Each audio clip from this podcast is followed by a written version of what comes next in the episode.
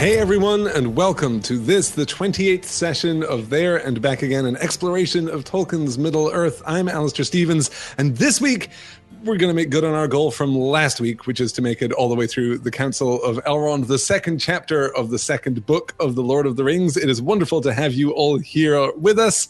We've got Angela here, who is feeling much better. Glad to hear it, Angela. We've got, I hope I'm pronouncing this correctly, Jerome, who is joining us from Belgium, where it is currently 4 a.m.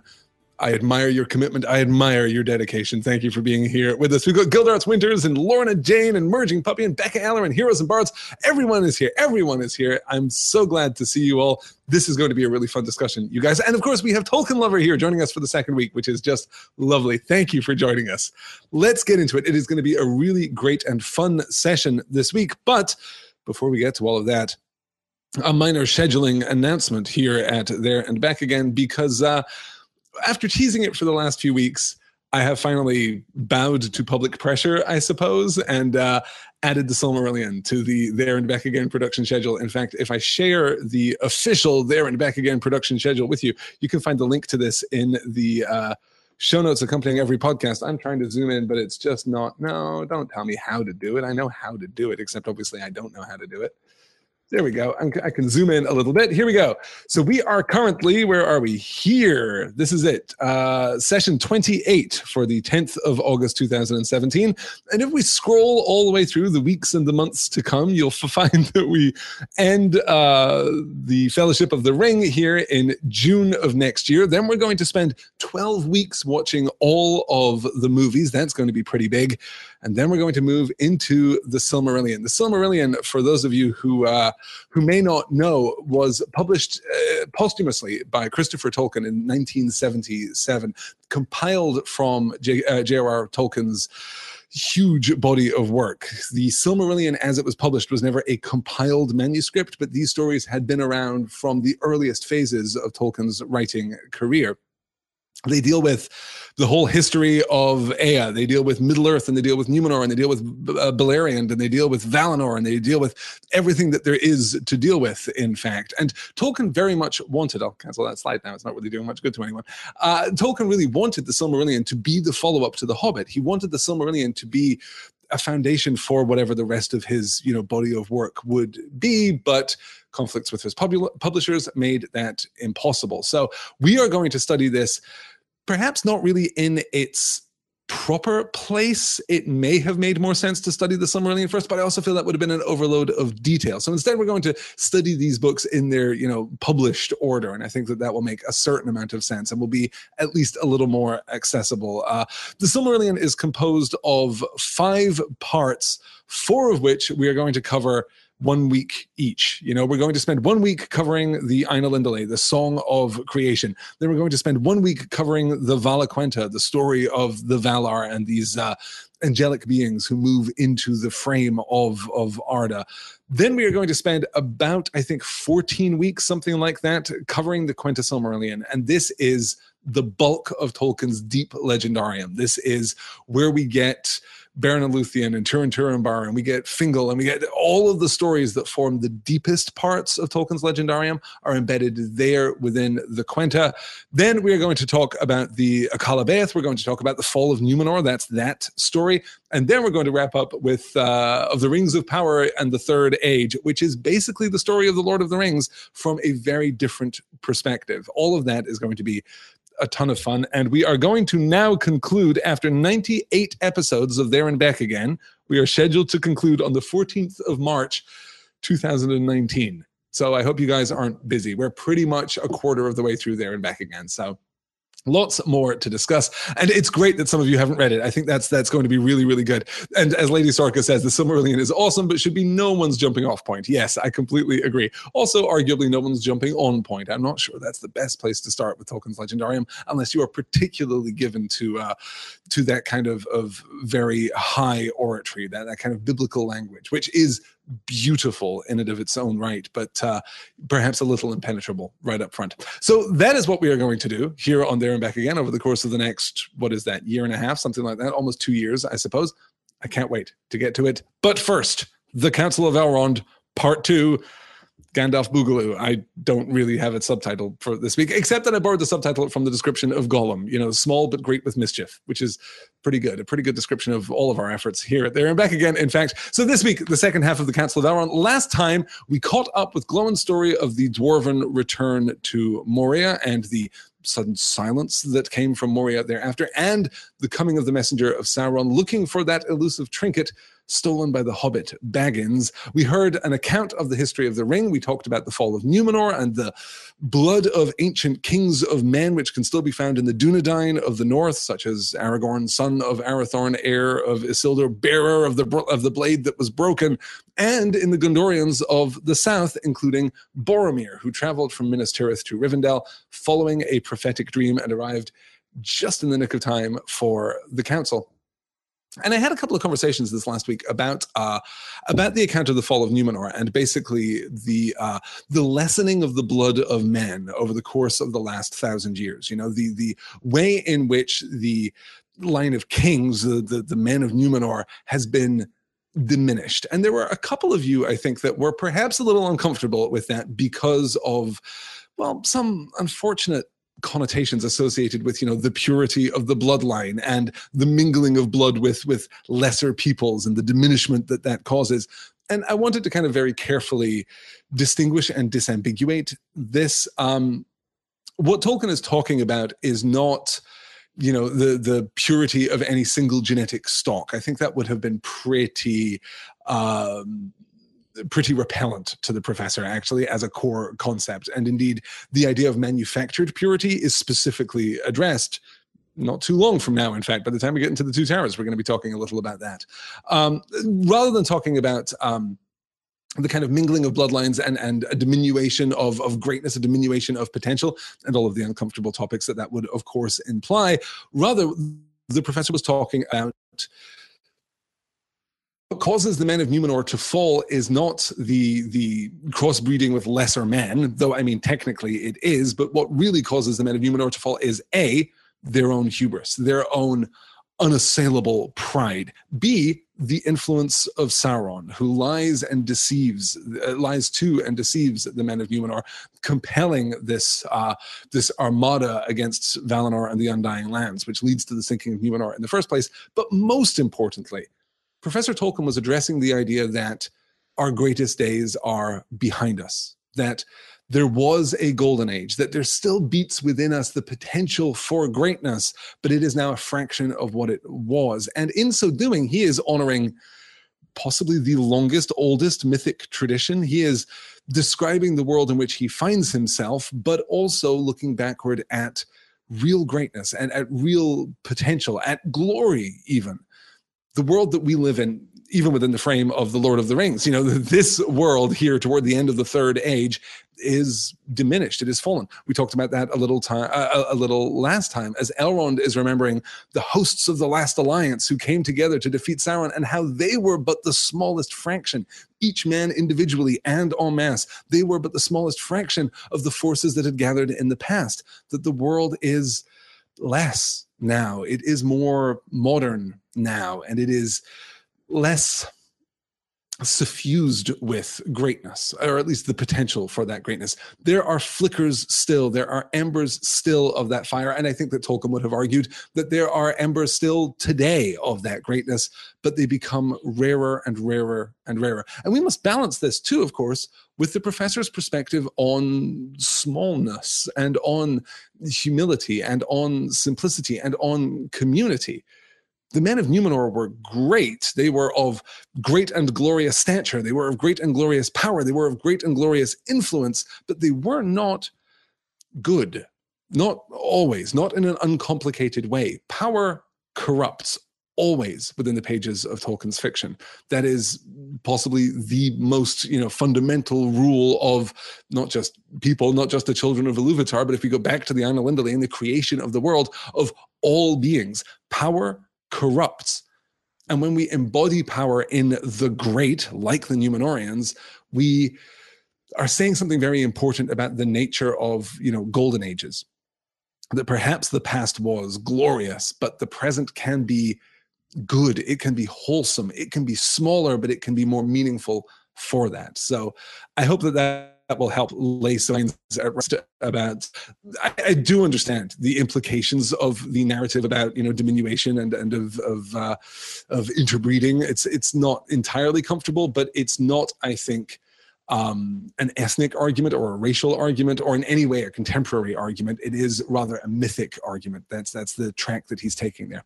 Um, okay, I hope that makes a lot of sense. All right, let's uh, keep going here as I catch up here. Um, Oh, this is fair. Yeah. Jackie says Tolkien doesn't consider other men lesser than the Numenorians. We see this when we get to the Rohirrim, but there was always a feeling of sadness and tragedy when he refers to the oldest nations.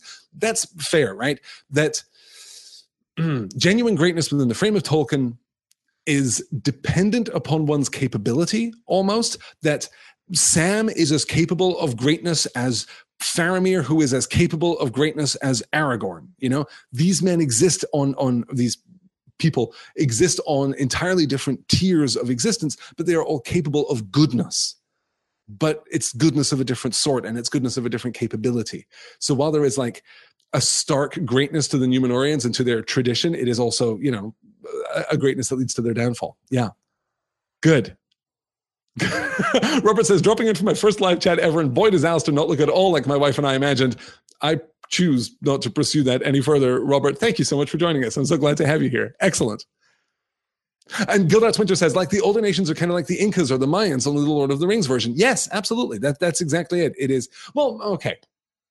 That's exactly it. It is partially that. These are vanished civilizations, but they are also part of a tradition of of diminishment basically the entire story of arda is a story of diminishment we are less now than we were and that is is part of of tolkien's uh Tolkien's theology, I guess, his his his uh, meta, uh, yeah, metaphilosophy. You know, um, okay.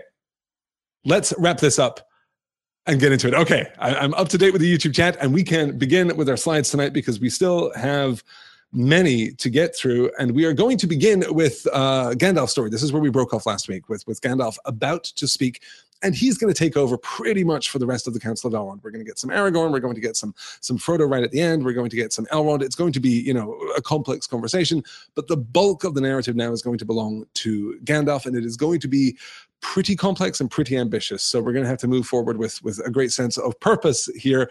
We begin with Frodo wondering aloud in the wake of Bilbo's story. Um, about the rest of the story, specifically about what happened to Gandalf. And he is overheard by Galdor. This is our uh, first slide. Galdor of the Havens, who sat nearby, overheard him. You speak for me also, he cried, and turning to Elrond, he said, The wise may have good reason to believe the halfling's trove is indeed the great ring of long debate, unlikely though it may seem to those who know less. But may we not hear the proofs? And I would, I would ask this also What of Saruman? He is learned in the lore of the rings, yet he is not among us. What is his counsel if he knows these things that we have heard? The questions you ask, Galdor, are bound together, said Elrond. I have not overlooked them, and they shall be answered.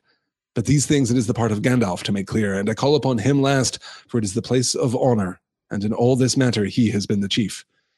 Some, Galdor, said Gandalf, would think the tidings of Glóin and the pursuit of Frodo proof enough that the halfling's trove is a thing of great worth to the enemy.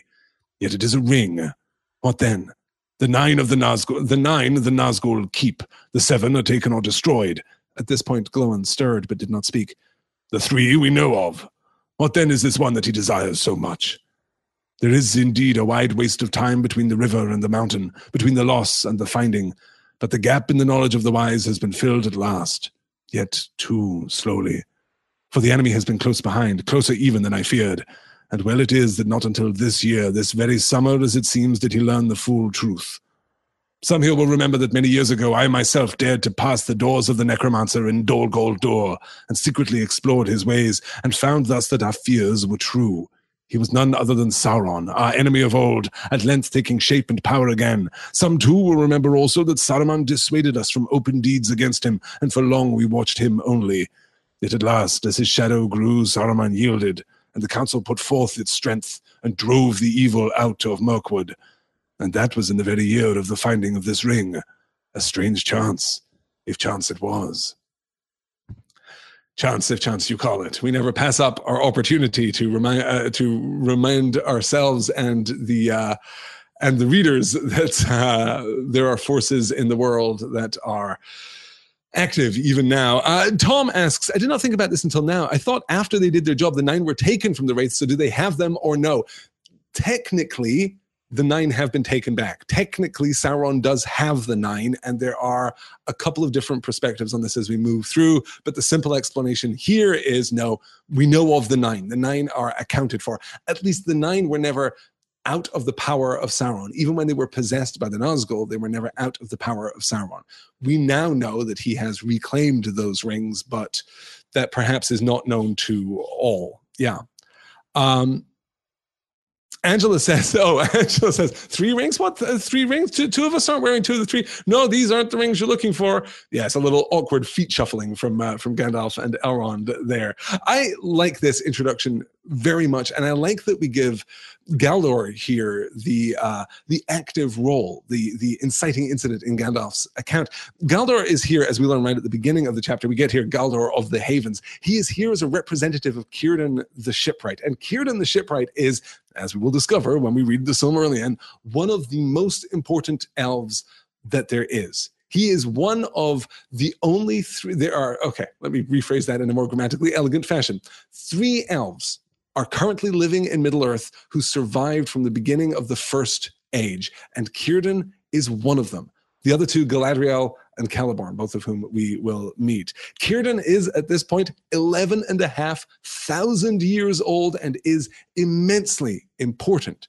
And yet, even his representative, whom we can assume is trusted and wise, doesn't know the whole story. We're seeing here also in Gandalf's reference that, uh, and well, it is that, that not until this year, this very summer, as it seems, did he learn the full truth. This is urgent. This is present. This is right now. And it can feel sometimes as we're moving through this long swing of history through the Council of Elrond, as though so much of this is um, is somehow foreshadowed, is somehow preordained, is somehow known that the world that we're entering into is static, but it is resolutely not. This is urgent breaking news and also news which is pretty much unprecedented. There has never been a moment like this in the history of Middle Earth. Yeah.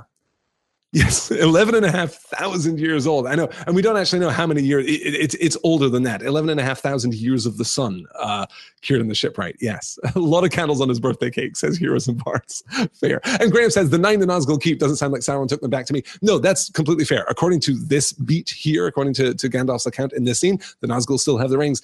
That is contradicted elsewhere in, in the story. But uh, yeah, that's as as of our knowledge right now, the Nazgul have the rings. They are at least accounted for. And I gave a brief kind of gloss of the rings here. The seven dwarven rings, as we discussed last week, and you can see here, uh, Glóin stirs but does not speak. The seven dwarven rings have all been taken or destroyed. Four have been reclaimed by Sauron. Three have been destroyed by Dragonfire. So we're told. The three we know of. What then is this one that he desires so much? Yes, there has been a huge gap of time between the river and the mountain. That is between the Battle of the Gladden Fields and the finding of the ring, presumably the finding of the ring by Bilbo. That's what he's referring to right now. Uh, we're going to get Gollum's story very briefly. We're going to fill in uh, what happened between those two events, between the loss and the finding. But now we know it's also crucial that we are really introducing uh, Saruman here. Um, We'll get to him in just a little bit when we have a little more information. So Saruman uh, counsels safety. He he speaks of safety and counsels caution. He tells the wise that the ring has been lost into the Anduin and thence into the Great Sea, that it will never be found again. And everyone kind of breathes easy. Okay, Saruman, you know what you're talking about. You are the ring guy. We're going to believe you. But Gandalf now regrets that easy belief. And we move on to our next slide. From the first, my heart misgave me against all reason that I knew, said Gandalf, and I desired to know how this thing came to Gollum and how long he possessed it. So I set a watch for him, guessing that he would ere long come forth from his darkness to search for his treasure. He came, but he escaped and was not found. And then, alas, I let the matter rest, watching and waiting only as we have too often done. Time passed with many cares until my doubts were awakened again to sudden fear. Whence came the hobbit's ring? What, if my fear was true, should be done with it? These things I must decide. But I spoke yet of my dread to none, knowing the peril of an untimely whisper if it went astray. In all the long wars with the Dark Tower, treason has ever been our greatest foe. That was 17 years ago. Soon I became aware that spies of many sorts, even beasts and birds, were gathered round the Shire, and my fear grew. I called for the help of the Dunedain, and their watch was doubled, and I opened my heart to Aragorn, the heir of Isildur. And I, said Aragorn, counselled that we should hunt for Gollum. Too late, though it may seem. And since it seemed fit that Isildur's heir should labor to repair Isildur's fault, I went with Gandalf on the long and hopeless search. Then Gandalf told of how they had explored the whole length of Wilderland, even down to the mountains of Shadow and the fences of Mordor. There we had rumor of him, and we guessed that he dwelt there long in the dark hills, but we never found him, and at last I despaired. And then, in my despair, I thought of a test that might make the finding of Gollum unneeded. The ring itself might tell me if it were the one. The memory of words at the council came back to me, words of Saruman, half heeded at the time. I heard them now clearly in my heart. The nine, the seven, and the three, he said, had each their proper gem. Not so the one. It was round and unadorned, as, as it were one of the lesser rings, but its maker sent marks upon it that the skilled maybe could still see and read. So, one of the great criticisms of Gandalf, and we discussed this back in the second chapter of the first book of the Fellowship of the Ring, is that Gandalf just leaves the ring in the Shire for the longest time.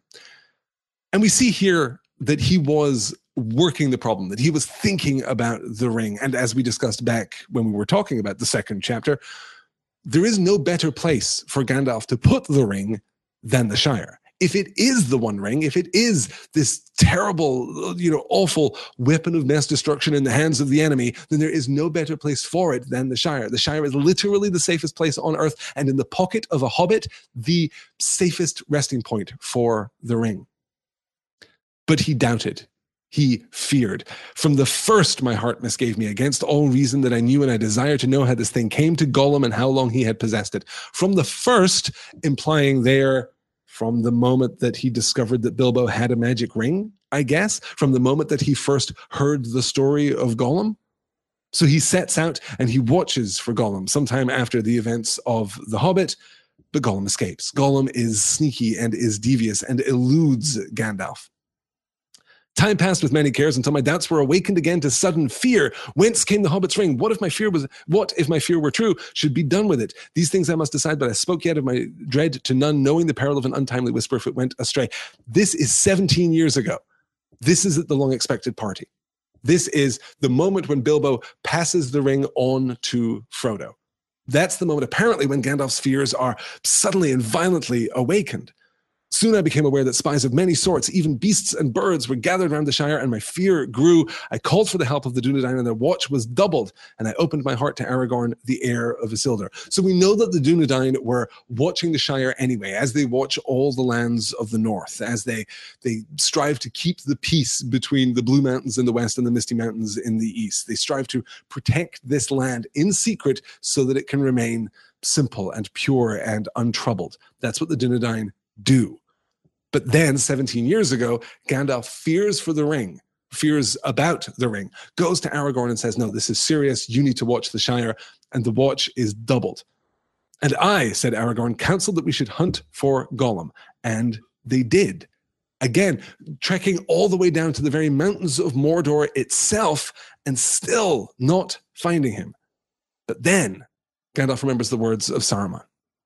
The nine, the seven, and the three had each their proper gem, not so the one. It was round and unadorned, as it were one of the lesser rings, but its maker sent marks upon it that the skilled maybe could still see and read. So now we learn that there are lesser rings out there in the world. There are actually just minor magical rings in the world, and the one ring is designed to look like them. It is simple and unadorned. So it isn't perhaps completely implausible that Gandalf could have kept a flicker of hope alive that no, no, this ring that Bilbo's got is probably fine. It's probably okay, right? It's probably just a super minor ring. I'd better go and check it out anyway, nonetheless. So he goes to research the ring further. And he travels all the way to Minas Tirith, where he finds a scroll written by Isildur himself. And this is the scroll that Isildur has. It was hot when I first took it. Hot as a gleed, and my hand was scorched, so that I doubt if ever again I shall be free of the pain of it. Yet even as I write, it is cooled, and it seemeth to shrink, though it loseth neither its beauty nor its shape. Already the writing upon it, which at first was as clear as red flame, fadeth, and is now only barely to be read. It is fashioned in an elven script of Eregion, for they have no letters in Mordor for such subtle work. But the language is unknown to me. I deem it to be a tongue of the black land, since, since it is foul and uncouth. What evil it saith I do not know, but I trace here a copy of it, lest it fade beyond recall.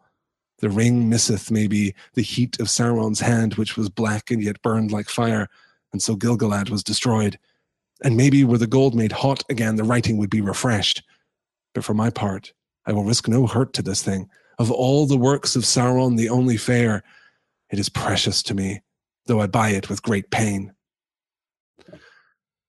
An actual first person account from Isildur right here at the beginning of the third age, sometime between the fall of Sauron and the Battle of the Gladden Fields two years later. This is a very narrow window. And we know from Boromir's account that Isildur does in fact return to Minas Tirith and, and spend some time there before traveling north. And this was apparently when this record was written. It was hot when I first took it. Hot as a gleed. A gleed is a, uh, a glowing coal. This is perfectly representative of Tolkien's desire to give Isildur more archaic speech, even than the other characters in this book. This feels antiquated, even by the standards of the Lord of the Rings. I, I love the way that this is written. It's uh, it's just lovely. Um, as I'm scrolling back through Twitter here, Okay, I think I think I have everything under control here. If you guys have questions, you can use the uh, at Point North Media to uh, make it jump out at me here. But yeah, um, yes, and, and and Robert's pulling out here. A big fan of My Precious, how it gets written down in addition to spoken aloud here. It's perfect, isn't it? The way that we shift into ring voice here at the end. Um, the ring misseth maybe the heat of Sauron's hand, which was black and yet burned like fire, and so Gil-galad was destroyed. And maybe were the gold made hot again, the writing would be refreshed. But for my part, I will risk no hurt to this thing. Of all the works of Sauron, the only fair, it is precious to me, though I buy it with great pain. Precious, obviously, a word that we are are primed to pay attention to here as we read The Lord of the Rings. But even if not for that, we would still see here, I think, some working of the ring upon Isildur. But for my part, I will risk no hurt to this thing. Of all the works of Sauron, the only fair. This was a ring, as Isildur knew, that was crafted explicitly to dominate the other rings of power. It, there is no good here to this ring. It is, it is only ever conceivably a tool of evil. But Isildur is already under its influence. Of all the works of Sauron the Only Fair, it is precious to me, though I buy it with great pain. It's pretty wonderful. Yeah, pretty pretty wonderful. Um, good, good. Uh, Graham Ward is asking, um, is the implication that his 10 fingers can hold the nine and the one? What does he do with those of the seven that he has reclaimed? um, yes, as this is in response to uh, to Jackie pointing out that there are other mentions of Sauron holding the nine rings through the Legendarium, not literally holding, of course, but it is interesting that uh, Sauron could potentially distribute the nine again and presumably create more Nazgul. I mean. That's theoretically possible, though arguably he would need the one ring to do it. The, the, the nine might corrupt, but they may not corrupt under his influence in, in quite the same way. Yeah. Good. Excellent. All right. we're we're all laughing here in the YouTube chat at the thought of of Sauron just tricked out in rings, just so many rings. Yes, we've got toe rings, we've got finger rings. You know, there could be other parts of his body that require rings too. We don't know for sure. Yeah. Okay, on that disturbing thought, let's uh, let's push on. So this here, I should say, before we move on, in fact, is reference to the the inscription within the ring, of course, that we saw back in uh, back in Bag End. Um, it is fashioned in an elven script of Eregion, for they have no letters in Mordor for such subtle work, but the language is unknown to me. I deem it to be a tongue of the Black Land, since it is foul and uncouth. Isildur is absolutely right. He's absolutely on the money there. Um, Excellent. So Aragorn, meanwhile, while Gandalf travels, let me cancel the slide just for a moment here. Still so many slides to get through. Well, Gandalf travels to Minas Tirith and, and looks up the scrolls of Isildur and finds the test. This is how he can confirm once and for all whether or not this is the One Ring or whether this is some minor magic ring, whether this is uh, you know something that is worth worrying about or something that in fact is just an odd curiosity. While Gandalf is busy with that. Aragorn captures Gollum. We get that uh, we get that story, and then we discover what has happened to Gollum thereafter. All sat silent for a while until at length Boromir spoke. He's a small thing, you say, this Gollum. Small but great in mischief. What became of him? To what doom did you put him? He is in prison, but no worse, said Aragorn. He had suffered much. There is no doubt that he was tormented, and the fear of Sauron lies black on his heart. Still, I, for one, am glad that he is safely kept by the watchful elves of Mirkwood. His malice is great and gives him a strength hardly to be believed in one so lean and withered.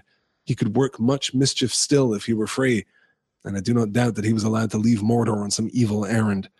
Alas, alas, cried Legolas, and in his fair elvish face there was great distress. The tidings that I was sent to bring must now be told. They are not good, but only here have I learned how evil they may seem to this company. Smeagol, who is now called Gollum, has escaped.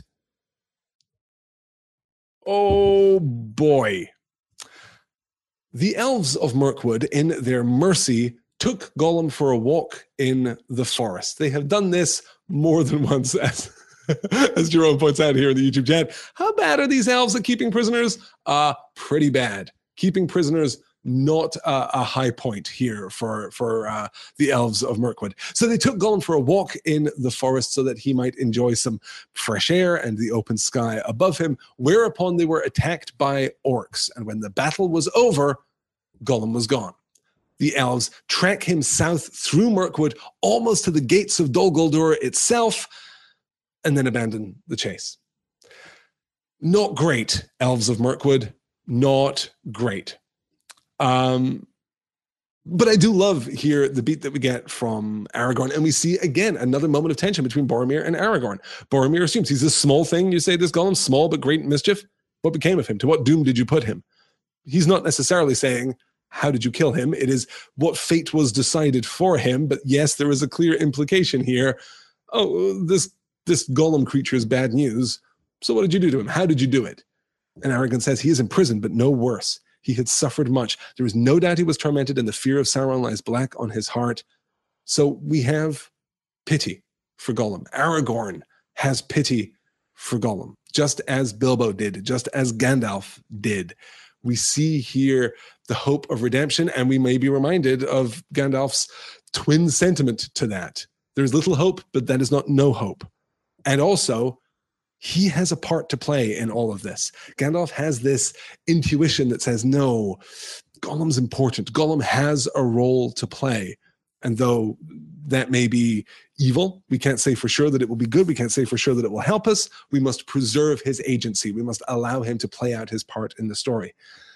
And then, yes, poor old Legolas. Poor old Legolas. Our introduction is hey, guys, this is um, kind of embarrassing, but we are really bad at keeping prisoners. Yeah, as Heroes and Bards said, Hi, remember that prisoner you dropped off when we promised to protect? Well, we may have lost him while taking him for a walk. You know, it's fair. Oh, uh, and Sabrina says, I don't know. Gollum's super annoying, thinking ahead to Frodo and Sam's experience. I can see why the elves wanted to give him some time alone to commune with nature. Apparently, not even alone. They sent an armed detachment with him out into the forest. They didn't let him go Oh, exactly that. They literally took him for a walk, and it may well be that they took him for a walk on a leash if not for the intervention of the orcs, Gollum would still be in prison. And that raises an interesting question, doesn't it? Because this is, I don't know, misfortune, if misfortune you call it, malchance, if malchance you call it. Is this is this supposed to be in some way the opposite force present in the world uh, of all of this good fortune that our heroes have endured?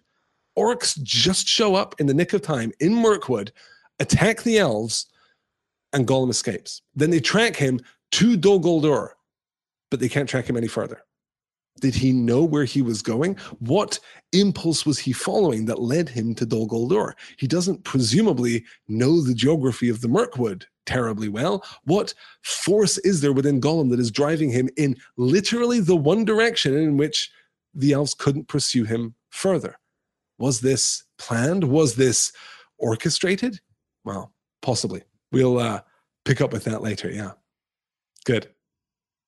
Good. All right. Yes, as Jackie says, strange that the orcs attacked right then. Yes, very strange. Strange of strange, you call it. Um, so Gollum has gone, and we go back to Gandalf continuing his story of what happens next. At the end of June, I was in the Shire, but a cloud of anxiety was on my mind, and I rode to the southern borders of the little land. Just to uh, push in here, you'll remember that's what Gandalf says. He says, I'm going beyond the borders of the Shire to the south. I've heard bad tidings. I'm going to find out more. For I had a foreboding of some danger still hidden from me, but drawing near.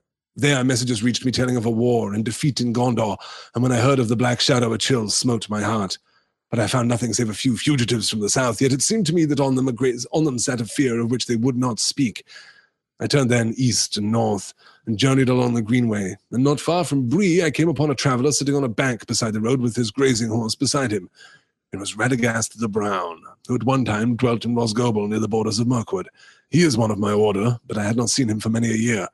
Gandalf, he cried, I was seeking you, but I'm a stranger in these parts. All I knew was that you might be found in a wild region with the uncouth name of Shire. Your information was correct, I said, but do not put it that way if you meet any of the inhabitants. You are near the borders of the Shire now. And what do you want with me? It must be pressing. You were never a traveler unless driven, driven by great need. I have an urgent errand, he said. My news is evil. Then he looked about him as if the hedges might have ears. Nazgul, he whispered. The nine are abroad again. They have crossed the river secretly and are moving westward. They have taken the guise of riders in black. I knew then what I had dreaded without knowing it. The enemy must have some great need or purpose, said Radagast. But what it is that makes him look to these distant and desolate parts, I cannot guess. What do you mean? said I. I have been told that wherever they go, the riders ask for news of a land called Shire. The Shire, I said, but my heart sank. the Shire Radagast. Jeez, says Jackie Boatman. Yes, exactly. It's such a minor pedantic point of correction. We get so much of, of Gandalf and, and relationship right there in that one line. They're looking for a land called Shire. The Shire. It's a good line. So we remember Gandalf departing from the Shire.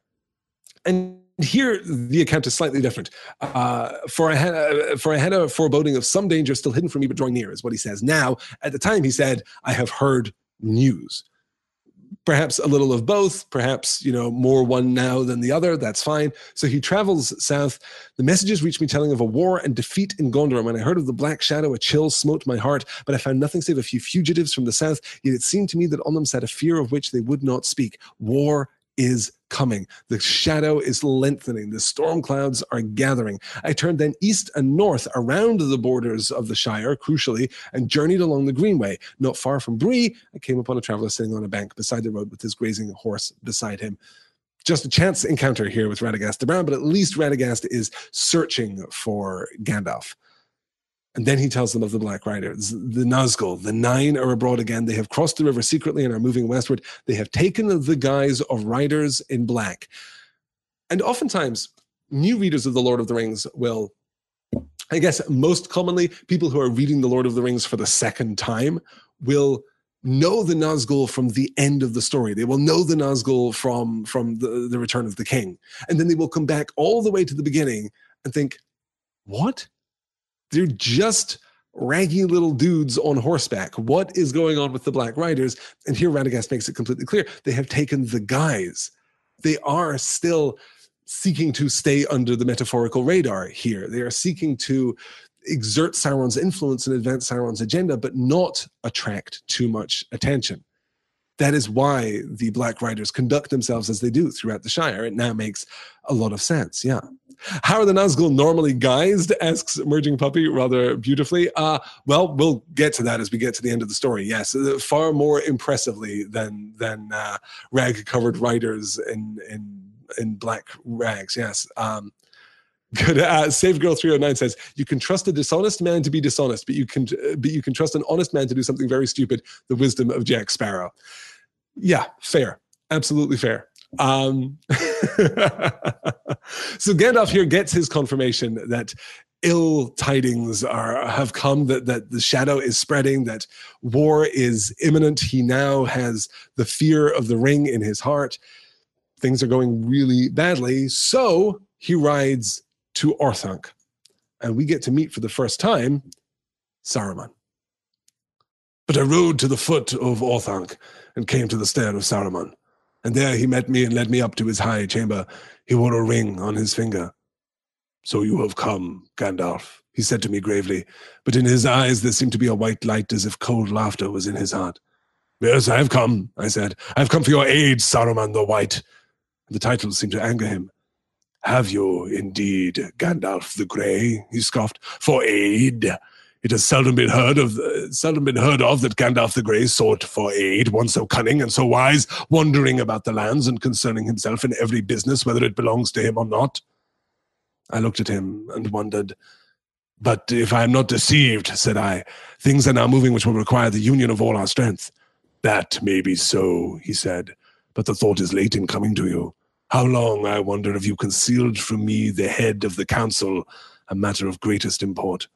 What brings you now from your lurking place in the Shire? The nine have come forth again, I answered. They have crossed the river, so Radagast said to me. Radagast the Brown, laughed Saruman, and he no longer concealed his scorn. Radagast the bird tamer, Radagast the simple, Radagast the fool. Yet he had just the wit to play the part that I sent him. For you have come, and that was all the purpose of my message. And here you will stay, Gandalf the Grey, and rest from journeys. For I am Saruman the Wise, Saruman Ringmaker, Saruman of many colors. So, this is the moment of great betrayal, just foreshadowed by Gandalf previously in the Council of Elrond. Betrayal has been the greatest fear of the forces of good and light in the world from the beginning. Sauron was a liar, was a deceiver, was a manipulator before he was the shadow. Sauron led and charmed and deceived, and betrayal was therefore inevitable and here we have Saruman. Saruman is an interesting and, and curious character because he his is the greatest betrayal. I think it's probably fair to say that we will see in the pages of the Lord of the Rings, and the Lord of the Rings is not free of excuse me, not free of acts of betrayal, but Saruman is singular. His name literally means uh, it, it is an Anglo-Saxon name in the Tolkienian tradition, right? We've talked about this a lot. Tolkien will take the most obvious name for something and simply cast it in another language, and that will be the name of that character or or place or whatever. So Saruman's name is an Anglo-Saxon name that simply means man of skill, man of craft. He is wise in the sense that he is crafty and cunning. It is not a knowledgeable wisdom, it is a wisdom of cunning and artifice. And that's exemplified here in this slide. We b- begin and end on pretty much the same point, actually. There he, there he met me and led me up to his high chamber. He wore a ring on his finger. Interesting incidental detail there, Gandalf you tell us literally nothing else about Saruman. You don't tell us what he looks like, what he was wearing, whether he was carrying a staff. You tell us nothing about Saruman except that he was wearing a ring on his finger. And right here at the end of, of uh, at the end of this passage, for I am Saruman the wise, Saruman ringmaker, Saruman of many colors. He is a man of craft here. And like Sauron, he has taken to the creation of rings, minor rings, trinkets of rings, but rings nonetheless. As Jackie Boatman says beautifully here, Saruman knows a lot of things that does not make him wise. Absolutely right. Yes. Good, good. Oh, Lady Sorka asks, I've always wondered if Radagast survived or if Saruman killed him. My reading is that, that Radagast returns to Rhosgobel. I think he probably just goes back to his quiet life. Gandalf is not exaggerating, by the way, when he says it's been many years. It has presumably been centuries since they saw each other last. Yeah. Yeah, exactly. And it may seem as though, you know, this has uh Oh, Glorfin David asks, isn't the Order of Wizards about two guys if we discount Radagast? Well, technically four guys. We still count the Blue Wizards as member of the as members of the Order. They are of the Istari. Uh, they went into the East and haven't been seen since, but technically, yes, four guys. Uh, but Saruman is the leader, and of course, the force in the council too, the head of the council. That's important. When he's referring here to the White Council, he's referring to himself and to Gandalf and to Galadriel and to Elrond. I mean, if you think about, you know, those are powerful people. And Saruman is at the peak. Saruman is at the pinnacle of that. And this, I think, explains why Gandalf isn't suspicious of Saruman prior to this. Because we may be, you know, primed to be a little suspicious ourselves. There are hints and suggestions that the One Ring may be out there in the world. And Saruman says, No, no, no, no, no, no, everything's cool. Don't worry. The One Ring, no, that fell in the river and was swept out to the sea. Seriously, don't worry about it. Incidentally, I have business near the Anduin, so, you know, just hang out here. It's all going to be fine. No, I don't think that we should take action against the necromancer of Dol Guldur. You know, that would be that would be rash. That would be impetuous. Let's not, you know, be too hasty. Let's let him just hang out there. Maybe he's a friendly necromancer. Maybe everything will be okay, all right, finally, reluctantly, we will extend our force and drive him from Dol Guldur. That's what we'll do. Okay, finally, yes.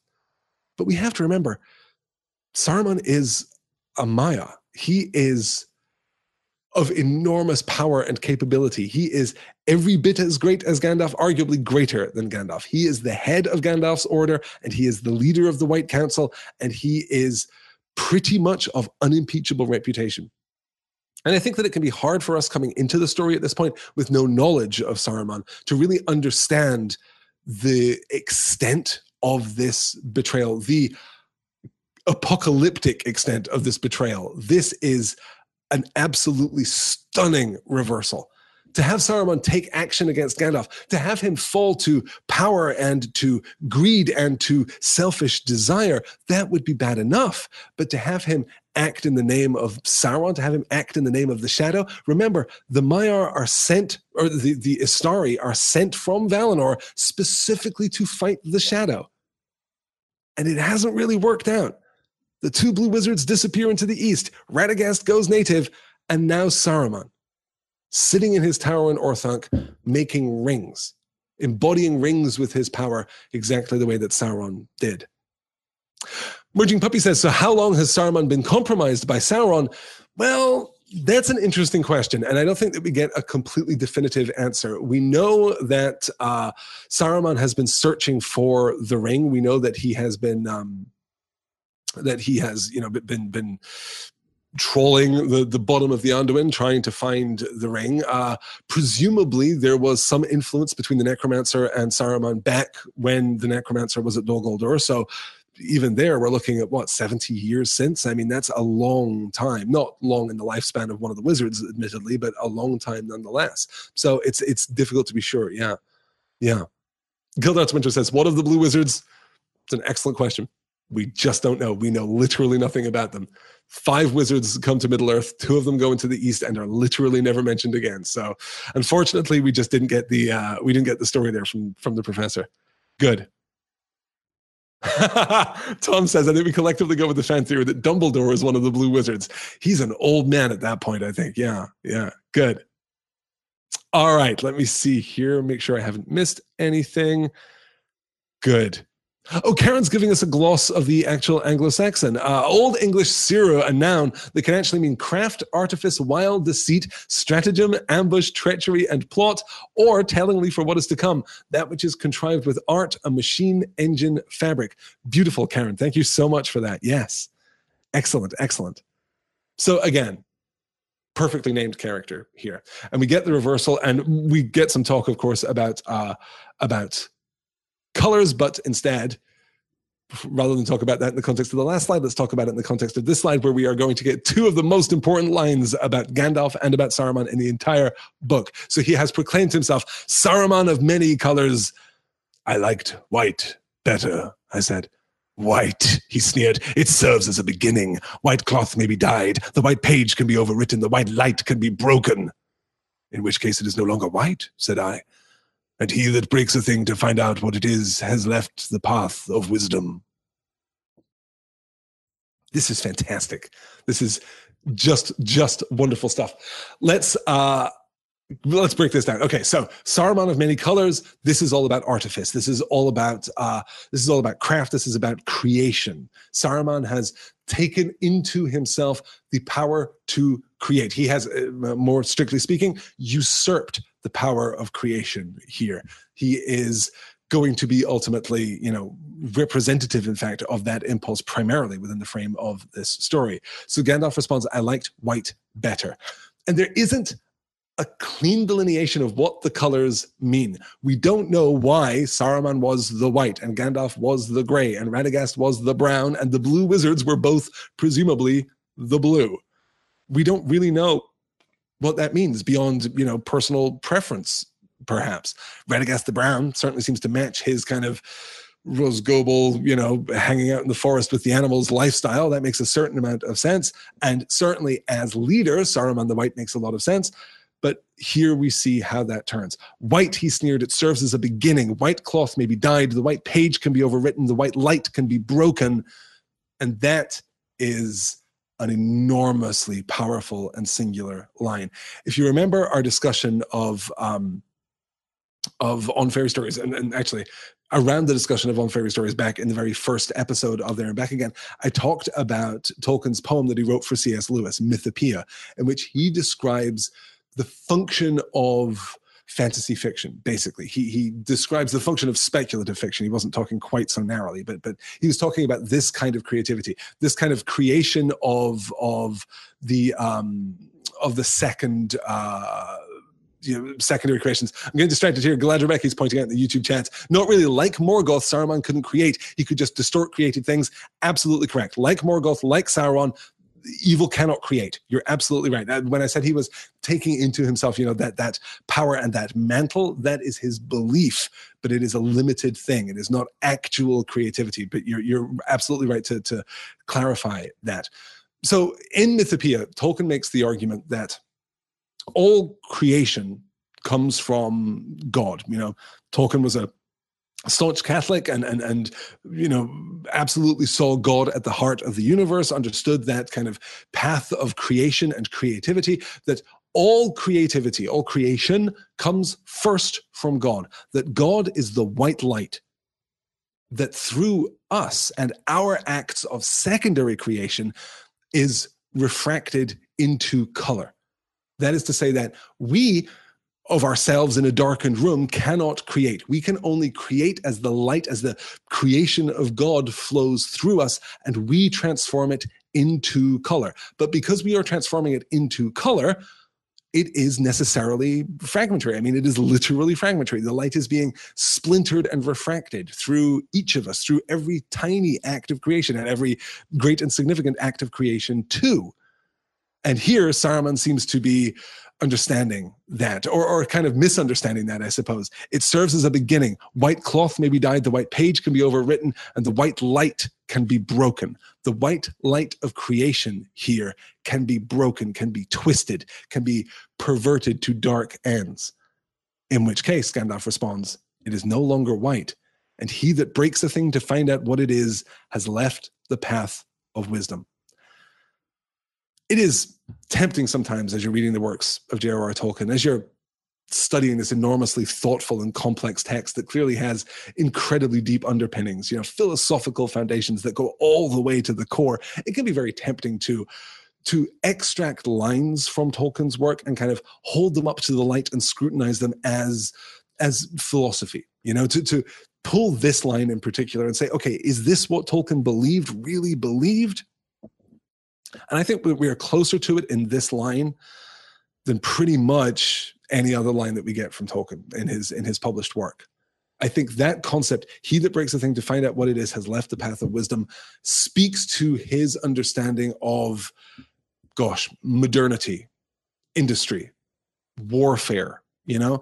Uh, conflict in general in fact. The idea that we should seek to demonstrate mastery over something through its disassembly.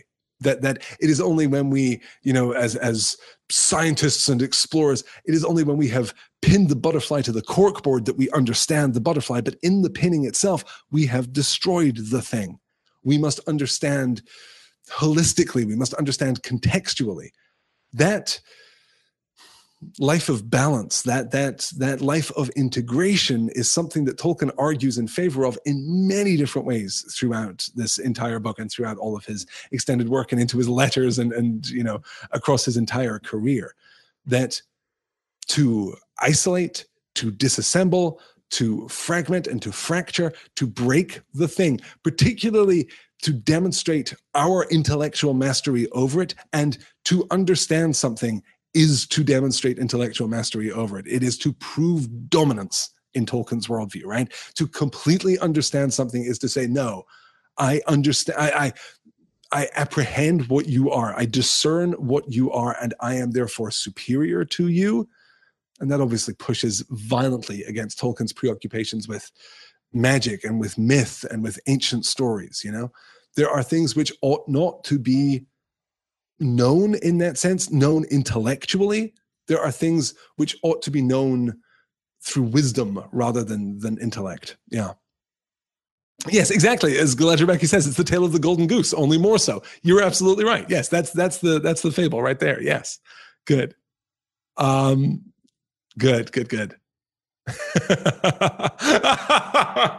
Merging Puppy says, seriously, a Tide pen averts this whole disaster. And Lady Sorka adds, Saruman really should have talked to the hobbits sooner. I bet hobbits have a lot of great laundry tricks. Yes. Good. Good.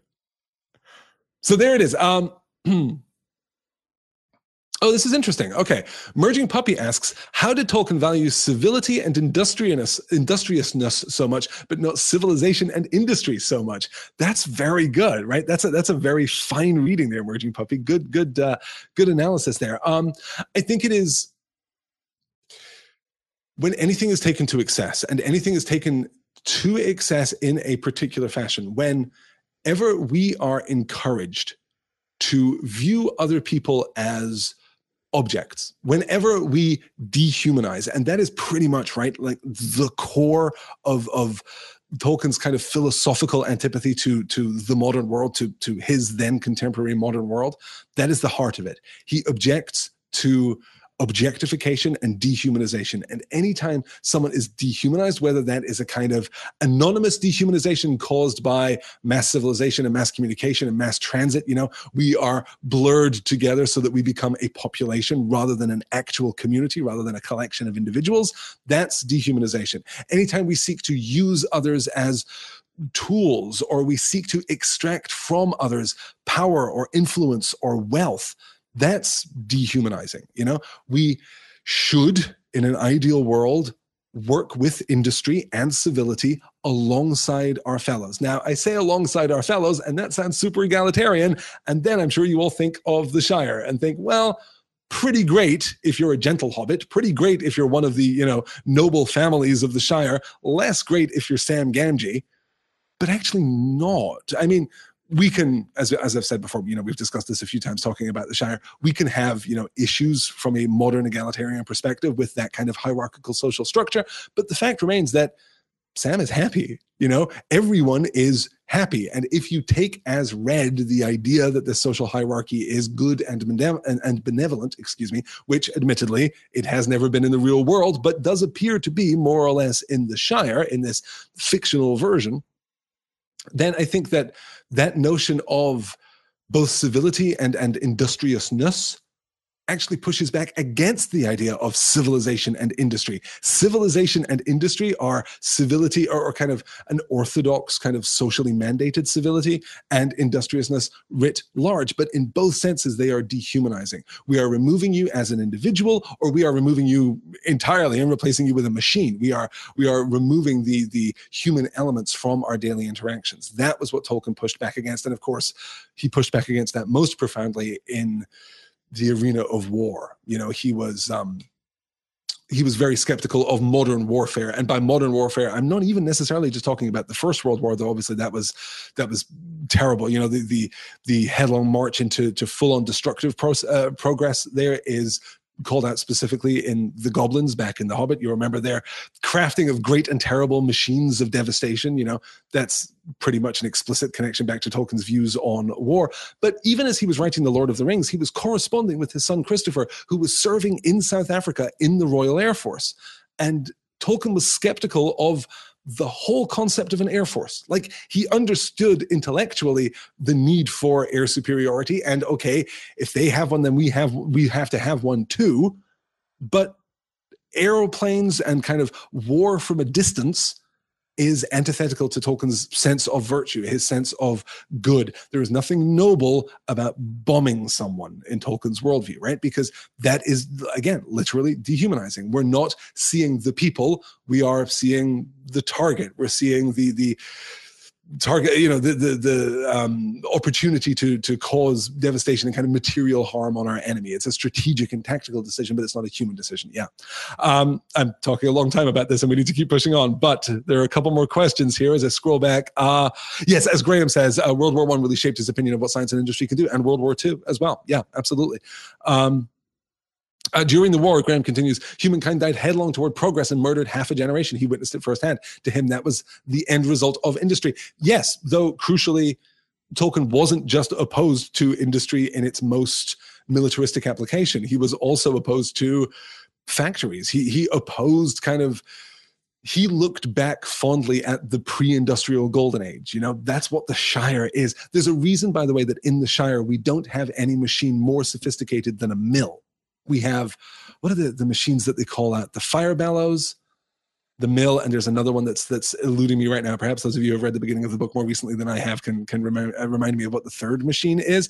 But the mill is the most sophisticated machine and the mill is a medieval machine. I mean he's looking back far beyond the the kind of advent of industrialized agriculture even. So it's not just in its military aspects that he is skeptical of the virtues of industry and uh, skeptical does the professor a disservice? Outright hostile to the virtues outright you know critical of, of the, the the virtues of industry in that sense but it is more broadly applicable and it is more to do too with the the harm that it does to society. Um let me see here and Galadriel Becky says, I would suspect that Tolkien did not think happiness comes from being rich or top tier since he made Sam such a happy character. Absolutely. And and Ham Gamgee's a happy character and Farmer Maggot's a happy character. And there are all of these characters we meet that are lovely. And remember, the worst characters that we meet are gentle hobbits, the Sackville Bagginses. They are the worst ones. You know, uh, uh, I should say, I suppose, they're the worst ones that we met so far. The worst one that we meet outright will be related to that aforementioned mill,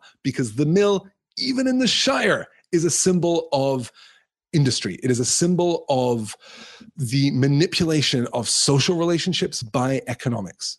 And that's troublesome. That leads us to the modern world. And Tolkien did not approve. Yeah. Good. All right. Let's keep going on here. Um, the handloom.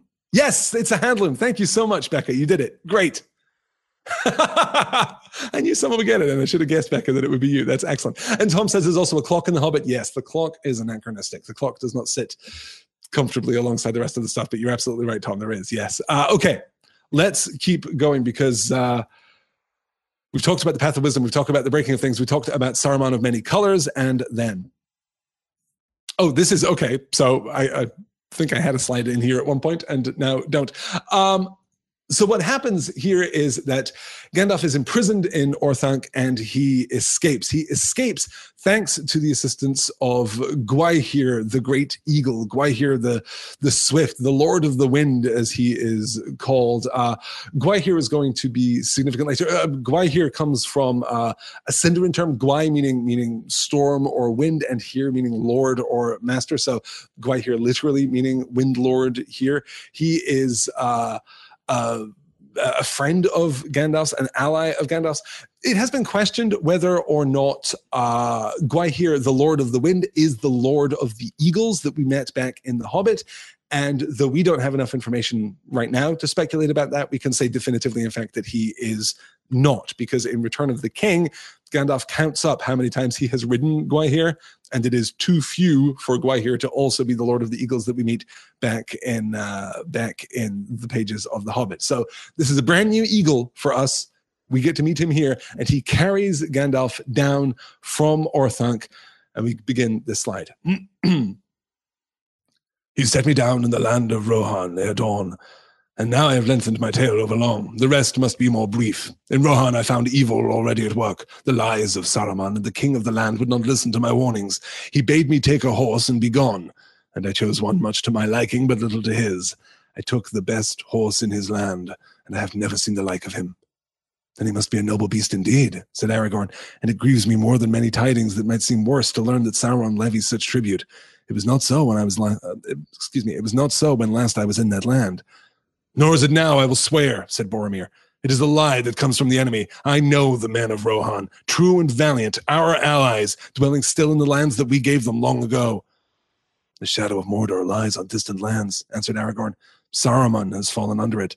Rohan is beset. Who knows what you will find there if ever you return? Not this, at least, said Boromir, that they will buy their lives with horses. They love their horses next to their kin, and not without reason. For the horses of the Riddermark comes from the field, come from the fields of the north, far from the shadow, and their race, as that of their masters, is descended from the free days of old. So we're foreshadowing here Rohan, and again seeing this conflict, this this butting of heads between Aragorn and Boromir. Aragorn here taking the sensible, pragmatic approach. Well, we've heard that Sauron is is levying supplies from Rohan, that he is taking horses from Rohan. And Boromir says, No, I know those men. That is impossible. They would never give up their horses. Again, the, these two men at conflict with one another, that is uh, just charming, just utterly charming, actually. Yes. Good. Shadowfax, says Becca Ella, the true hero of the whole story. Yes. Yes and Jackie says too, I love this moment from Boromir to Rohan's defense. Yeah, we're not really um Aragorn isn't being directly critical of Rohan, I suppose, but he is, as, as he says, the shadow of Mordor lies on distant lands. Saruman has fallen under it. And again, because we came in so late to the story, we don't know what that means. But that is, you know, from our perspective, that is like if someone says the shadow of Mordor lies on distant lands, Gandalf fell beneath it, you know? That that someone that we absolutely trusted and thought to be among the very best in the world has fallen to the shadow. Rohan is beset. Who knows what you will find there if ever you return? But Boromir is certain, which I like. Yeah. Heroes and Bard says the story of Boromir, well intentioned, ultimately mistaken. Fair. Fair. okay, we got to catch up with Gandalf here so he gallops north from Rohan on the aforementioned Shadowfax, the swiftest horse in all the world. I gather, excuse me, let me do my Gandalf voice. I gathered to Weathertop, I galloped to Weathertop like a gale, and I reached it before sundown on my second day from Bree, and they were there before me. They drew away from me, for they felt the coming of my anger, and they dared not face it while the sun was in the sky. But they closed around at night, and I was besieged on the hilltop in the old ring of Amon Sûl. I was hard put to it indeed. Such light and flame cannot have been seen on Weathertop since the war beacons of old. At sunrise I escaped and fled toward the north. I could not hope to do more. It was impossible to find you, Frodo, in the wilderness, and it would have been folly to try with all the nine at my heels, so I had to trust to Aragorn. But I hope to draw some of them off, and yet reach Rivendell ahead of you and send out help.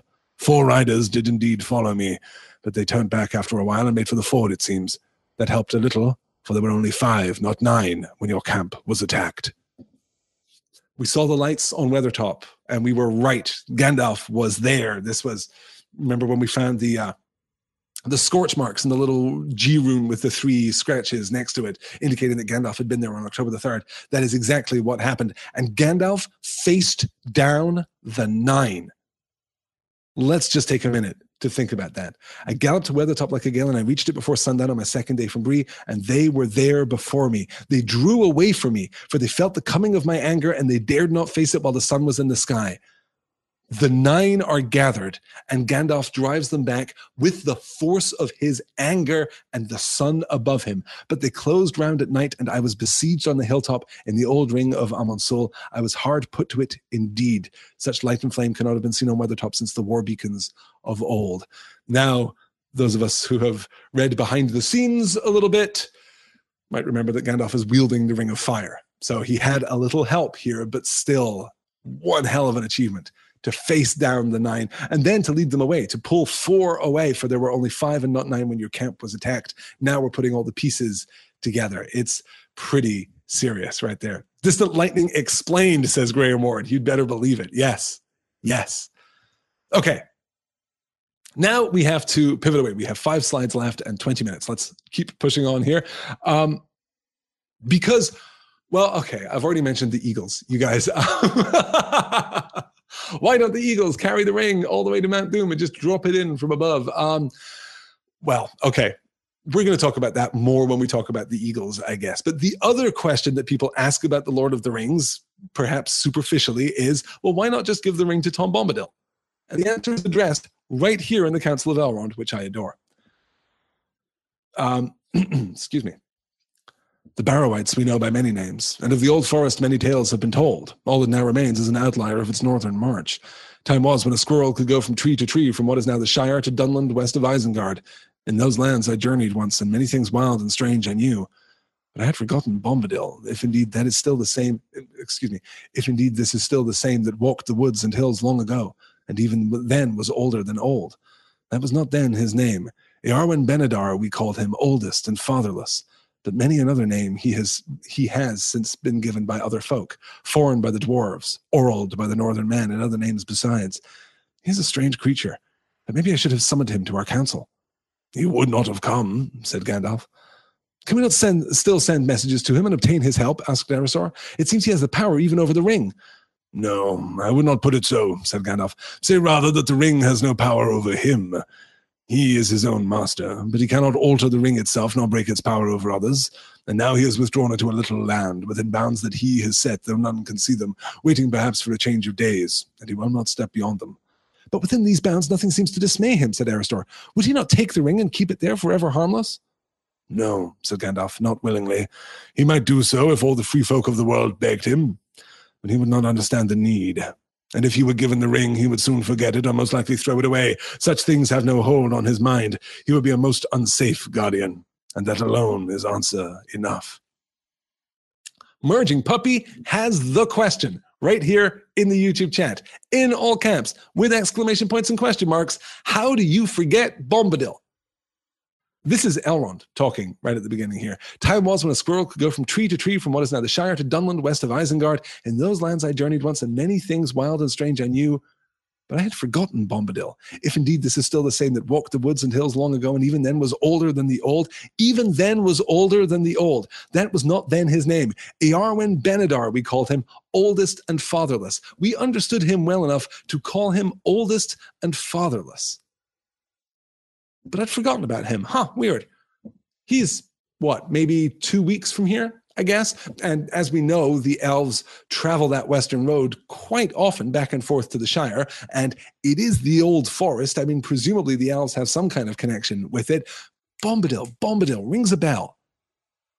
Why does Elrond not remember Tom Bombadil? Why is Tom Bombadil not pretty near the top of the list of weird things that you think about in this part of Middle Earth? Well, I think that we get our answer here too and it comes right at the end. Gandalf says, Say rather that the ring has no power over him. He is his own master. Gandalf unintentionally echoing Tom Bombadil there. He is master.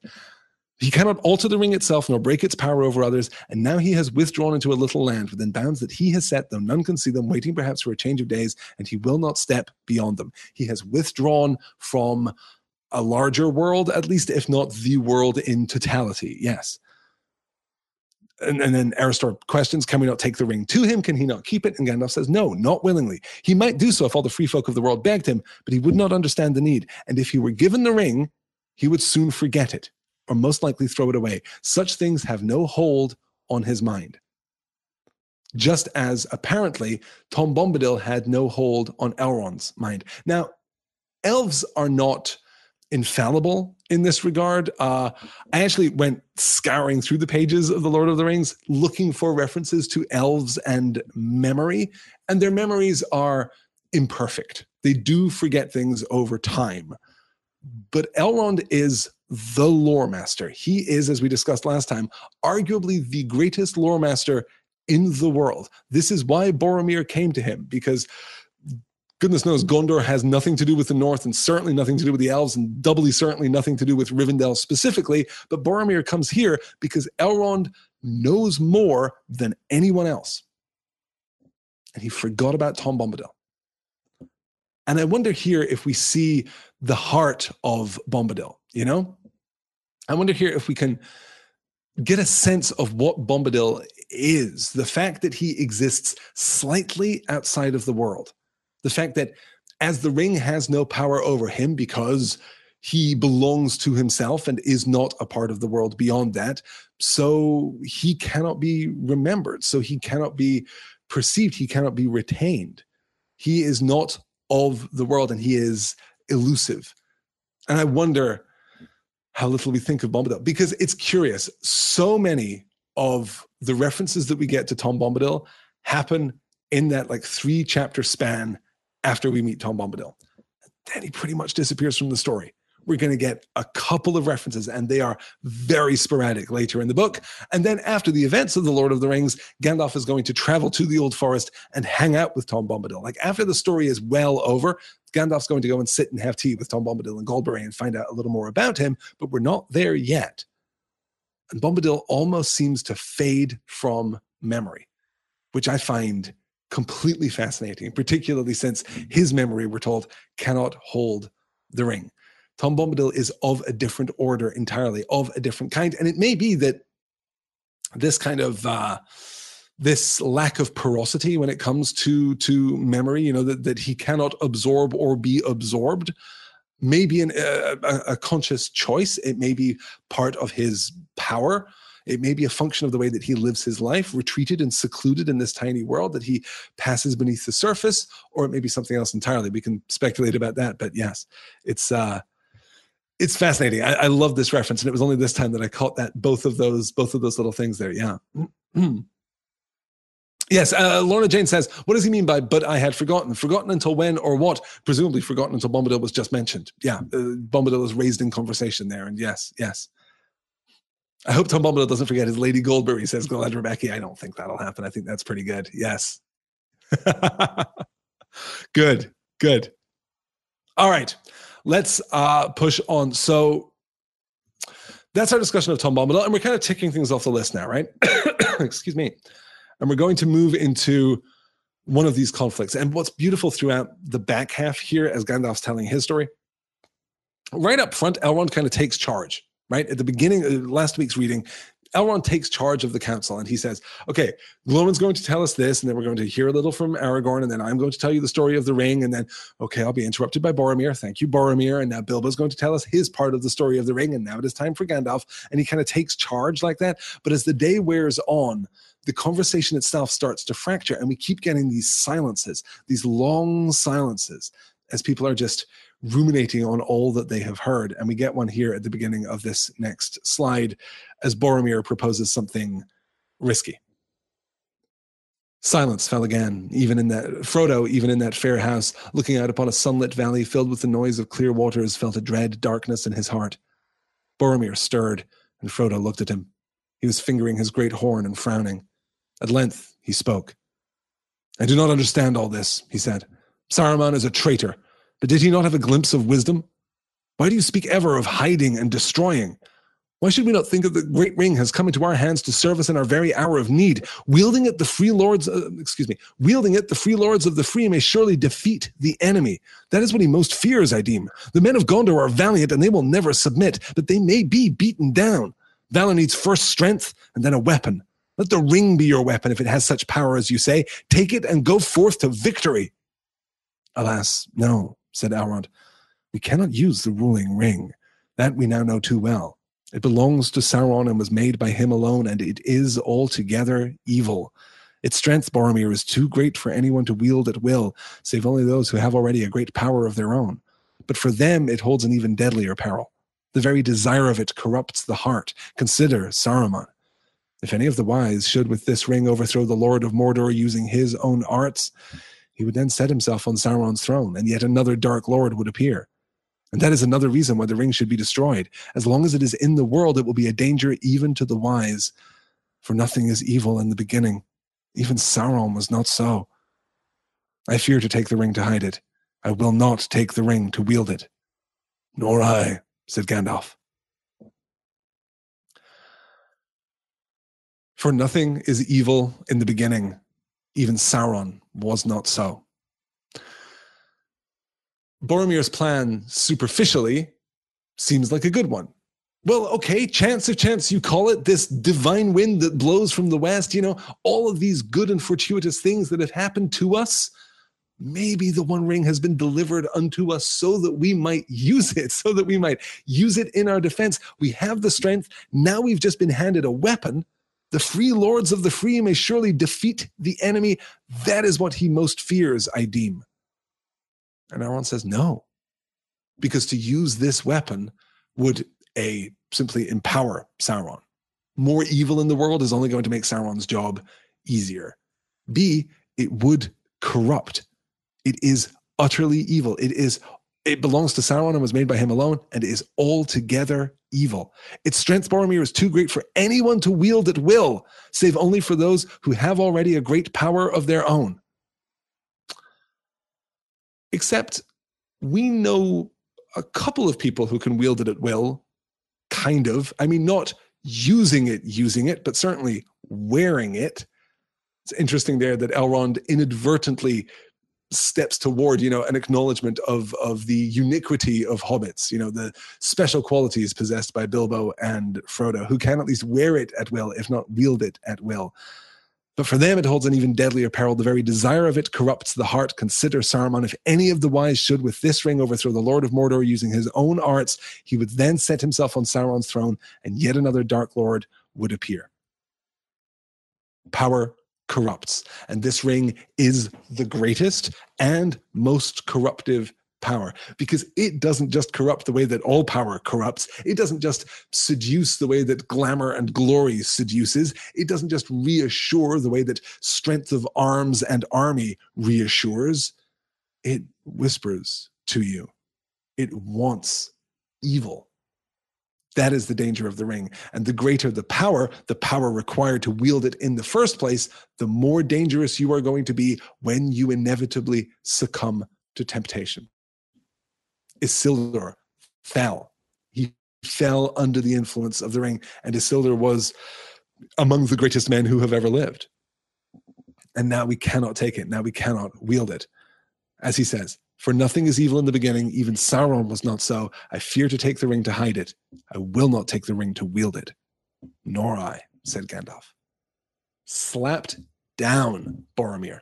I mean, not a bad idea. And we must remember, we must be sympathetic to Boromir here. We must be forgiving of Boromir here because he literally showed up this morning and didn't know any of this. So, you know, it's fine that he's taking a little while to to acclimatize here, but certainly this is a pretty forceful response. For those of you who are uh, are curious here, Sauron was a Maia. He was the same kind of order of beings as those beings which would ultimately become the wizards and he was corrupted by Melkor. He was corrupted by the the Vala who fell essentially. The the the you know, yeah, good, good. Boromir, I'll do it. I'll take it. It'll be great. Yes. Imagine if Saruman got the ring and wore it, asks Gildarts Winters.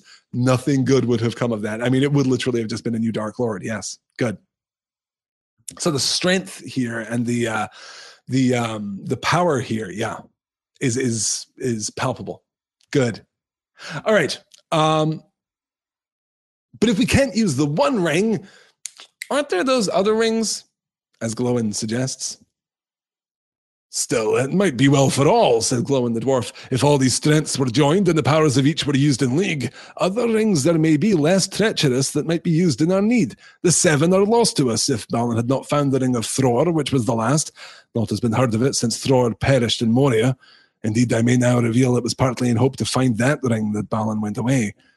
Balin will find no ring in Moria, said Gandalf. Thror gave it to Thrain his son, but not Thrain to Thorin. It was taken with Torment from Thrain in the dungeons of Dol Guldur. I came too late. Ah, alas, cried Glóin. When will the day come of our revenge? But still there are the three. What of the three rings of the elves? Very mighty rings, it is said. Do not the elf lords keep them? Yet they too were made by the Dark Lord long ago. Are they idle? I see elf lords here. Will they not say? The elf lords cannot be used. The elf, uh, the, the elf lords, excuse me, the elven rings, the three are used, but they cannot, excuse me, be put to devastating effect in the way that the, that the other rings can. The three were made outside of the influence of Saruman. The three are pure and untouched. And yeah, rings, what rings? are running Gandalf shift, shift uncomfortably. Yes, good. Glóin here, continuing to push forward. And now we know what happened to the ring. Now we know that that indeed Sauron definitely took back one of those rings. He took it from Thrain in the dungeons of Dol Guldur after uh, after uh, you know masquerading as the necromancer there. So and, and also, of course, here we get the the beat that Balin had returned to Moria partly in the hope of recovering one of the dwarven rings. Perhaps that would have been less than good. Less than good. Yes. All right. So now to the big part. Now to the end of the chapter. This is where we really fix our course for the rest of the book. Bilbo volunteers to carry the ring and does so really rather beautifully, but Gandalf tells him, no, the ring has moved on from you. You would do better to stay here, to stay in Rivendell, to finish your book.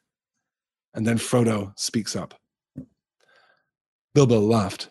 I have never known you to give me pleasant advice before, he said, and all your unpleasant advice has been has been good. I wonder if this advice is not bad. Still, I don't suppose I have the strength or luck left to deal with the ring. It has grown, and I have not. But tell me, what do you mean by they? The messengers who are sent with the ring. Exactly, and who are they to be? That seems to me what this council has to decide, and all it has to decide. Elves may thrive on speech alone, and dwarves endure great weariness, and I am only an old hobbit, and I miss my meal at noon. Can we think of some names now, or put off till after dinner? No one answered. The noon bell rang. Still no one spoke. Frodo glanced at all the faces, but they were not turned to him. All the council sat with downcast eyes, as if in deep thought. A great dread fell on him, as if he was awaiting the pronouncement of some doom that he had long foreseen and vainly hoped might, after all, never be spoken. An overwhelming longing to rest and remain at peace by Bilbo's side in Rivendell filled all his heart. At last, with an effort, he spoke and wondered to hear his own words as if some other will was using his small voice. I will take the ring, he said, though I do not know the way.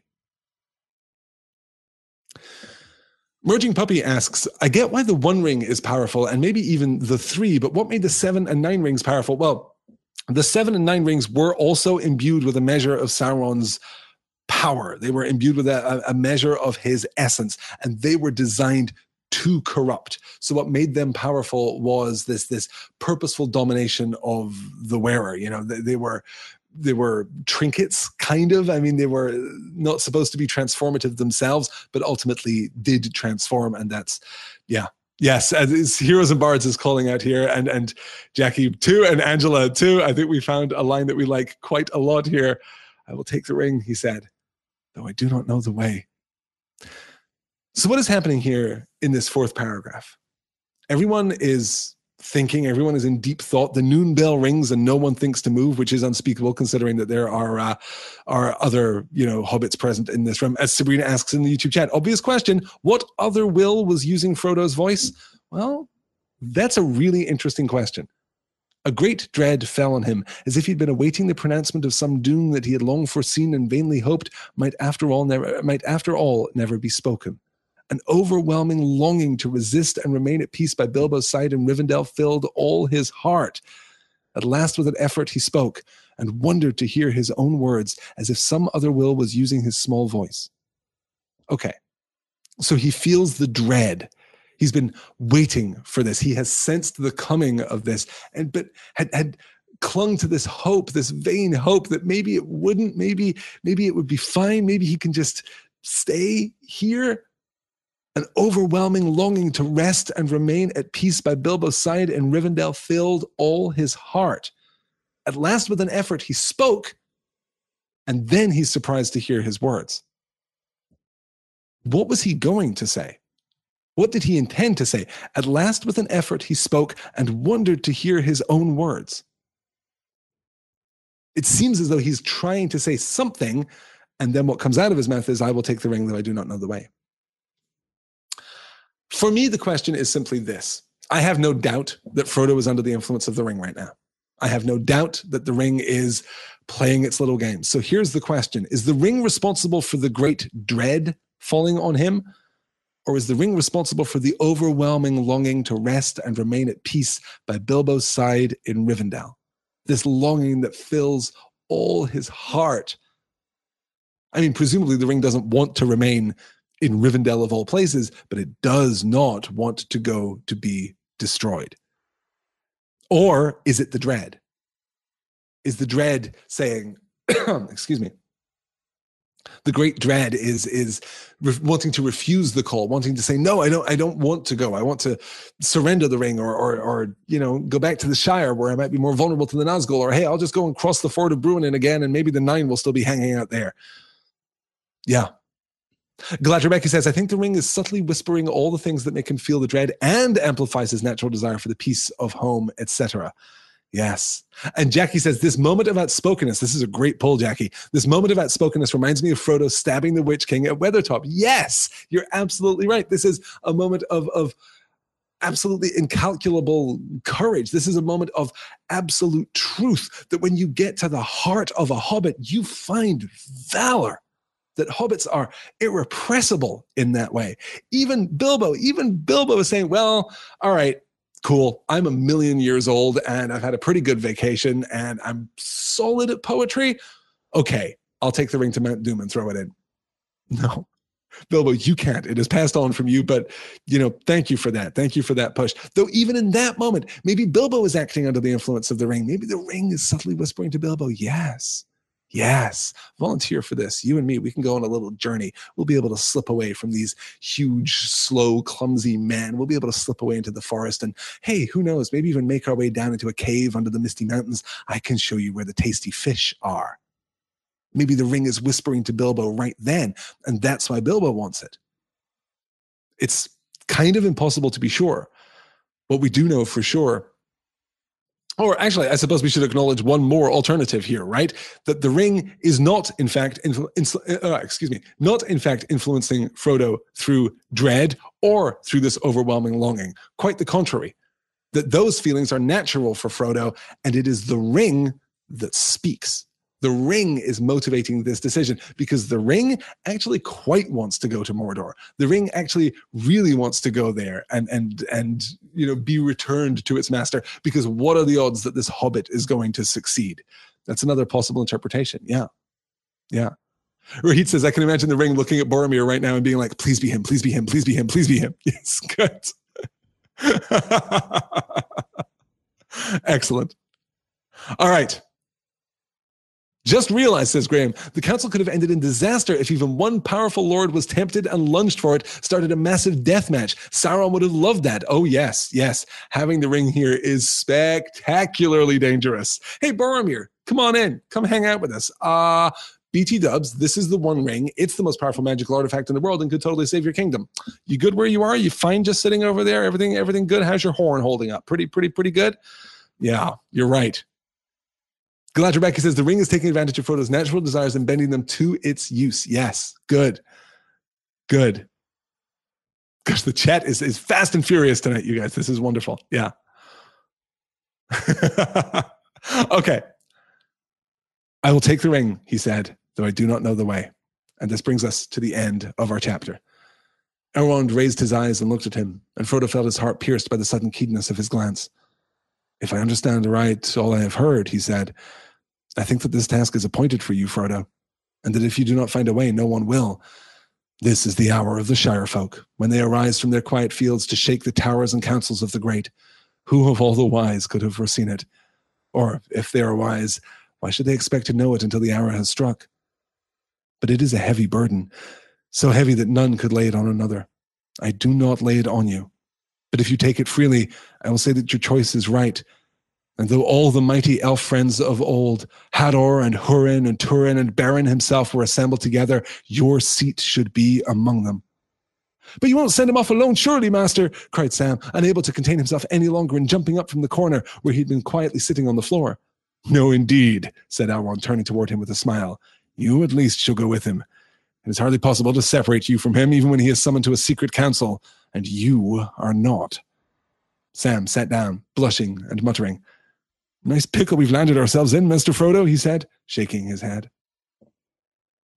I mentioned right at the beginning that uh, that uh, right at the beginning, not even of this session, I should say, right at the beginning of the chapter, right at the beginning of last week's session, that we would at the end, after all of this high oratory, after all of this myth, we would at the end pull our focus back to hobbits and hobbitry. And here we are. Right at the end, this chapter is about Frodo and it is about Sam. It takes a long journey to get there, but it's kind of great. Heroes and Bards says the fact that Sam is so totally not intimidated by Elrond in this moment makes me love him even more. No, but he blushes, which I just love. He blushes and mutters, Nice pickle we've landed ourselves in, Master Frodo. He's not he's not intimidated by Elrond. He will not be cowed in his defense of Frodo. Let me put it that way. But he is still aware that he's kind of crossed the line, and he is still aware that he just spoke up to his social betters, and that this is this is uh, an embarrassing, vulnerable position. I just I love it. But what I love most of all, of course, is no, indeed, said Elrond, turning toward him with a smile. Elrond's unfathomable kindness here really speaks to me. It's so beautiful. He raises his eyes and looks at Frodo, and Frodo feels his heart pierced. And Elrond says, If I understand aright all that I have heard, I think that this task is appointed for you, Frodo, that if you do not find a way, no one will. And I'm curious here what it is that Elrond has heard. If I understand aright all that I have heard, there's been little in the council that has suggested that Frodo is the one to undertake this mission or that Frodo is the one to succeed in this mission. Rather, we've pulled the frame of our conflict now so far away from hobbits and the Shire that we actually require the intrusion of Sam here at the end to puncture this balloon of pomposity and return us back down to ground level again.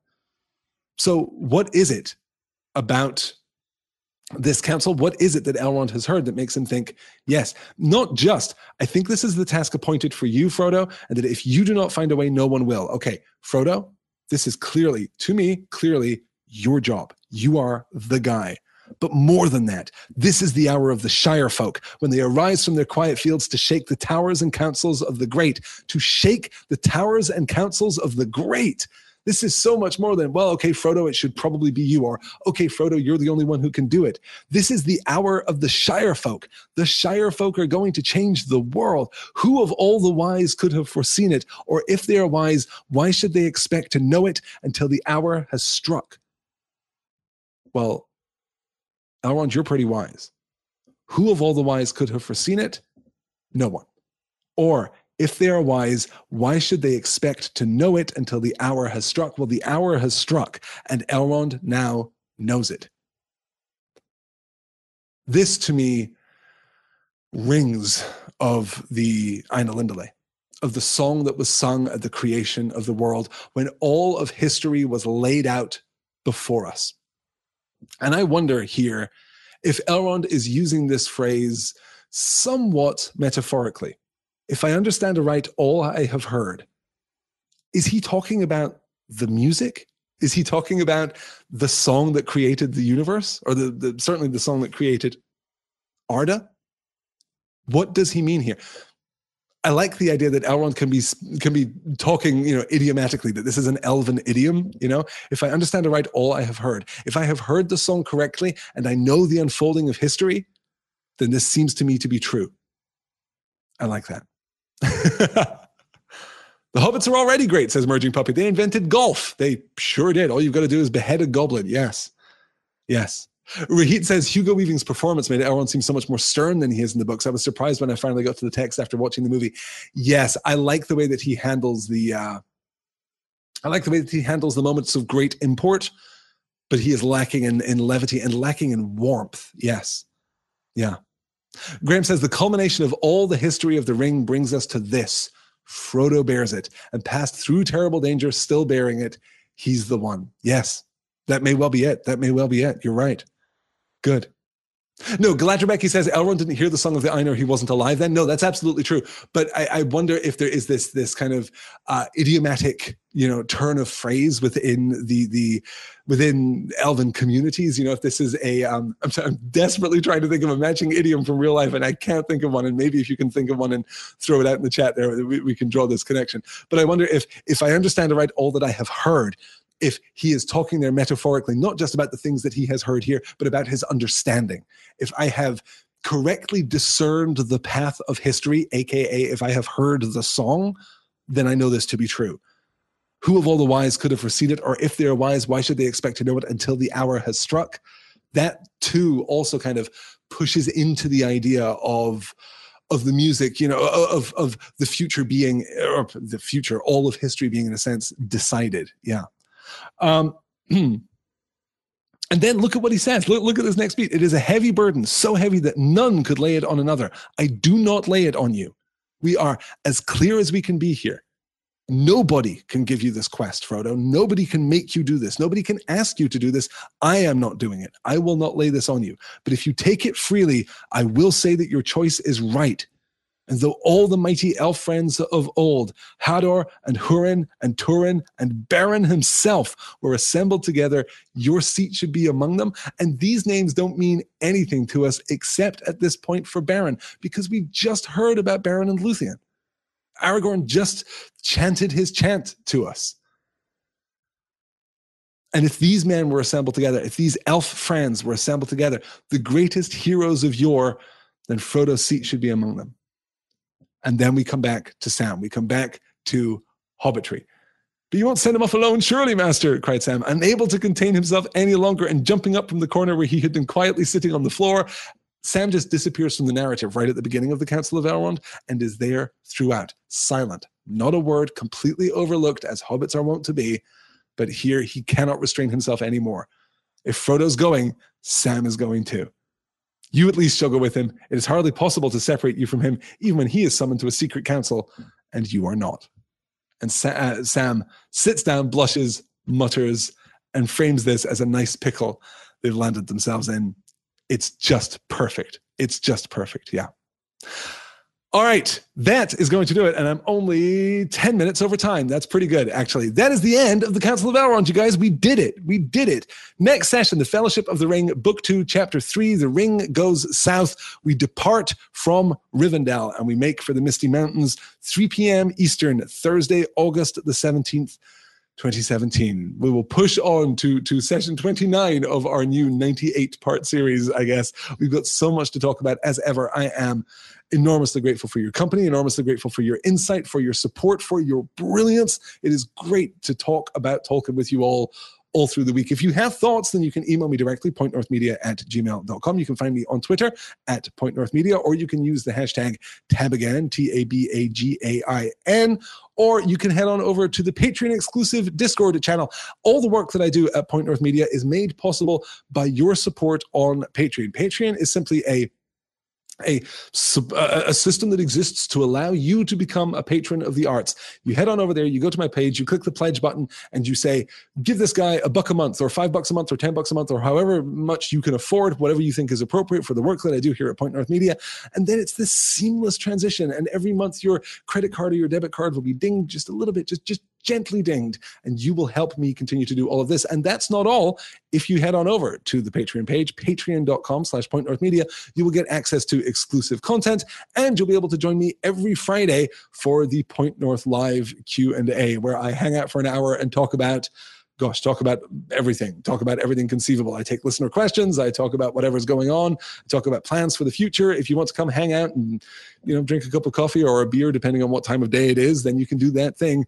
Your support makes all of this possible, and I am enormously grateful. And if you are listening to There and Back Again and somehow missed the excitement from Point North Media earlier this week, this last Tuesday, 48 hours ago, as of this recording, I released the first, I recorded and then subsequently released the first episode of the new season of Dear Mr. Potter, my study of the entire Harry Potter series. This is season three. We're discussing Prisoner of Azkaban. It's my favorite book. It was a really fun session uh, on Tuesday night, and I'm looking forward to our next session next Tuesday night. You can find that and so much more over at pointnorthmedia.com. Thanks so much. Do go and check that out. And if you love what we do here, then, you know, tell a friend. Support is always good. Thank you. I will talk to you all next week. Take care. Have a good weekend, and I'll see you soon. Bye.